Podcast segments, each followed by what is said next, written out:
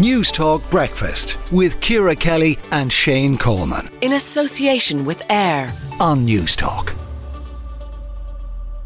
We cannot buy our way into becoming better people. So wrote Brianna Parkins in her column in the Irish Times. I caught up with Brianna earlier. I began by asking her about how we seem to be trying to buy our way to a better lifestyle.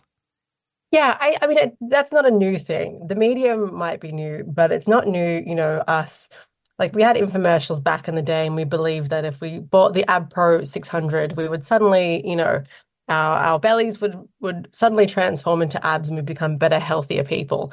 So the sense of marketers always preying on our insecurities about ourselves and our desire to become better people or better versions of people, better versions of ourselves.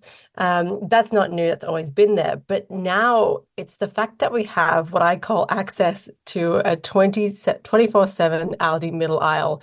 Um, in, and it's never ending, you know what I mean? And uh, so two things have happened where you're seeing the rise of you know, Instagram TikTok, other social media where, where, we're being bombarded with messages about you too could live this lifestyle if you just bought X.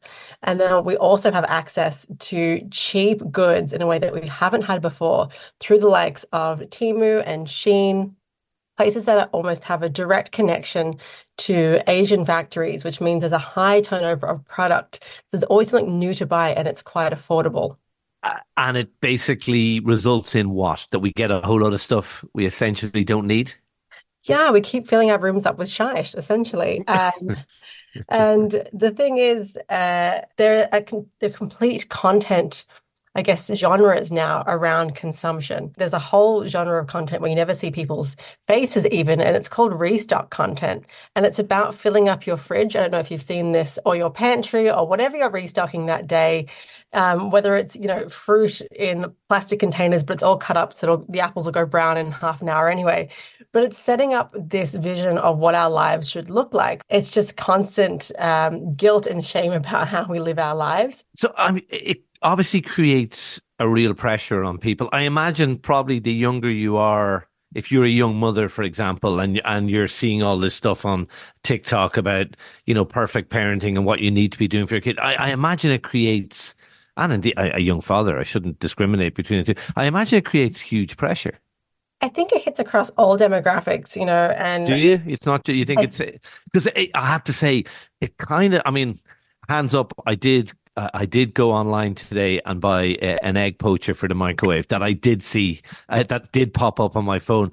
But generally, I kind of ignore all that stuff. You know, I was actually wondering. I, you know, because we're so in what's called these filter bubbles. So the the algorithm is so good that we only see what these companies think we're interested in according to our demographic. So I have no idea what meta targeted with, but it's good to know it's egg poachers um, for the microwave. I was wondering maybe that that's maybe that's just me. In fairness, and just in terms of what demographic I think it is, I mean, I, I think it does skew young because those are the people we know are on these types of social media. But I think at the minute, if you're talking about what demographic is most affected, I would go even younger because we're seeing a rise of what's called um, the the drunk elephant tweens, and we saw this phenomenon happen over Christmas, um, where teenage girls, usually tween girls, not even teenage, still in, in, in primary school and national school, are now asking for a very expensive skincare brand called Drunk Elephant and other skincare brands, but also anti-aging um, creams. Bonkers, so, bonkers, bonkers stuff. Mental stuff. Um, but not only these creams probably not suited. I mean, could you imagine yourself at 11 years old asking for a bottle of cream for Christmas? You'd be you'd be heartbroken if you received that.